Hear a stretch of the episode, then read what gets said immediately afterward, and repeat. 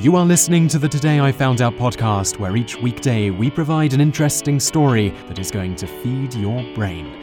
You can read more great articles like this by going to todayifoundout.com.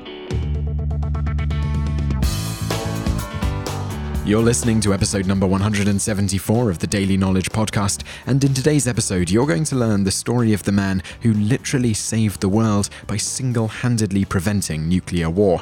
And in the bonus fact section today, you're going to learn how the submarine known as the Widowmaker got that nickname. So let's get started with today's show. In 1962, the US and the Soviet Union were on the brink of possible mutual destruction. The world as a whole was facing a possible nuclear winter and all the devastation that would come with it. The Cold War had been escalated to tepid and was close to becoming hot with the failure of the Bay of Pigs in 1961 and the ensuing Cuban Missile Crisis. In May 1962, Soviet President Nikita Khrushchev and Cuban President Fidel Castro reached a secret agreement that allowed the Soviets to start building missile sites in Cuba, including stocking them with nuclear missiles 42 of them. It should be noted here that the US at this time had nuclear missiles in Turkey and Italy that could hit Moscow within 16 minutes of being launched. On the flip side, the Soviets had plenty of nukes pointed and perfectly capable of destroying the US allies throughout Europe. However, the Soviets did not have nearly the capability to precisely destroy targets in the US itself. Certainly, they had enough nukes to destroy all the major cities in the US and more, but they were at this time lacking in extremely reliable intercontinental ballistic missiles to adequately function as a mutual destruction deterrent.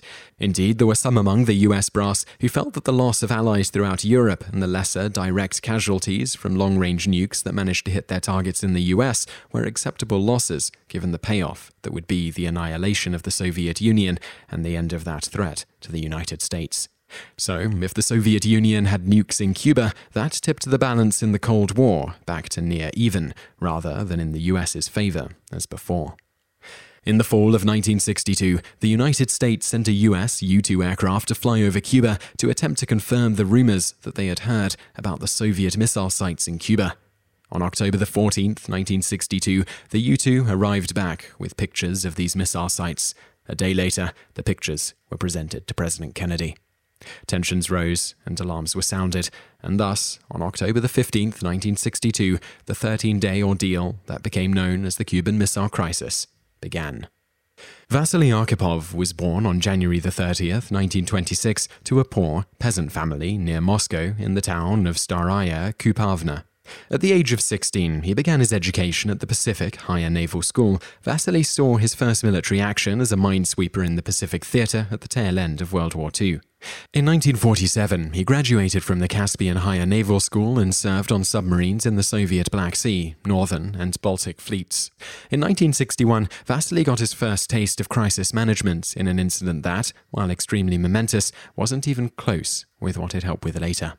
The first incident happened when Vasily was appointed deputy commander of the new K 19 sub, known today as the Widowmaker, one of the first Soviet nuclear subs, which was also equipped with a nuclear ballistic missile. On July 4, 1961, as the sub was conducting exercises near Greenland, a major leak was discovered in the radiant cooling system. Since no backup cooling system was installed pre sale, the reactor on the sub was in real danger of a nuclear meltdown. In order to prevent a nuclear accident unlike any the world had ever seen, the captain of the sub sent workers into high radiation areas to build a cooling system on the spot. Every member of the sub did what they could to prevent disaster. Vasily, lending his engineering expertise, helped contain the overheating reactor. The crew succeeded, but not before these workers and many of the crew developed radiation sickness. Every worker that was sent in as first responders into the high radiation areas died within days. Due to this, a mutiny nearly erupted on the K 19 sub. Vasily backed his captain in continuing the work and was, eventually, awarded a medal for his bravery in a time of crisis and loyalty to the Soviet Union. All of this, though, was a precursor to the day Vasily Arkhipov saved the world. After his time on the K 19 sub, Vasily was made second in command of the B 59, one of four attack submarines that was ordered to travel to Cuba on October 1, 1962. The sub contained 22 torpedoes, one of which was nuclear, holding the same strength as the bomb that was dropped on Hiroshima. The captains of each of the four subs were given permission to fire their nuclear torpedoes at their own discretion, so long as they had the backing of the political officer on board. Unknown to the crew of the B 59, the United States began their naval blockade of Cuba on the 24th of October and informed the Soviets that they would be dropping practice depth charges, think warning shots, to force subs to the surface and be identified. Moscow could not communicate this information to the B 59 due to it being too deep underwater to receive radio transmissions. On the 27th of October 1962, US destroyers and the aircraft carrier USS Randolph located the sub, trapped it, and began dropping depth charges to force it to surface. The sub's crew, which had been travelling for nearly four weeks with very little communication with Moscow, was tired and not aware of the circumstances. The sub's captain, Valentin Savitsky, believed that nuclear war had already broken out between the Soviet Union and the US and wanted to fire the nuclear torpedo. Fortunately, particularly given the heightened tensions at the time, in this case, one other person had veto power over firing besides the captain and the political officer, the second in command, Vasily Arkhipov. Vasily, despite being second in command of the B 59, was the leader of the fleet of the four Soviet subs sent. Had Vasily not been present, nuclear war would have likely happened, as both the captain and the political officer wanted to launch the nuclear torpedo. Vasily vehemently disagreed, arguing that since no orders had come from Moscow in a long time, such a drastic action was ill advised and the sub should surface to contact Moscow. A heated argument broke out. Legend, probably false, says punches were thrown. Eventually, though, Vasily won the day. His reputation as a hero on the K 19 mutiny reportedly helped in the debate, and the sub surfaced. Upon meeting their American enemies, they were instructed to head back to Russia. They obliged. Additionally, they began to have mechanical issues on board the sub and headed east. Nuclear war was averted. Vasily Arkhipov was a hero. Again. When the sub arrived back in Russia, the crew of the B 59 were met with trepidation. After all, they had pretty much surrendered to the Americans said one Russian admiral to the submariners, It would have been better if you'd gone down with your ship. Despite the not so hero's welcome he originally received from the Soviets upon his return to his wife, Olga, Vasily was always the man who saved the world. The man who prevented a nuclear war was a Russian submariner. His name was Vasily Arkhipov. I was proud, and am proud, of my husband. Always.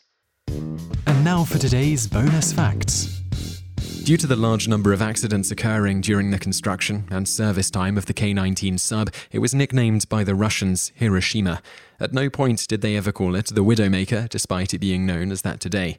That nickname was given to it and popularized in the 2002 movie K 19 The Widowmaker, starring Harrison Ford and Liam Neeson, and directed by Kathryn Bigelow. While the movie is fairly historically accurate, the characters do not have the same names as the actual crew members. The character played by Peter Sarsgaard is probably based on Vasily Arkhipov. Bonus fact 2 Vasily continued serving in the Soviet Navy. He was promoted to Rear Admiral in 1975. Later, he would become head of the Kirov Naval Academy. He retired in the mid 1980s. He passed away in 1999 at the age of 73 as the result of complications due to radiation poisoning from back aboard the K 19. You just listened to an episode of the Today I Found Out Daily podcast. Tune in every weekday for another great episode or find more articles at todayifoundout.com.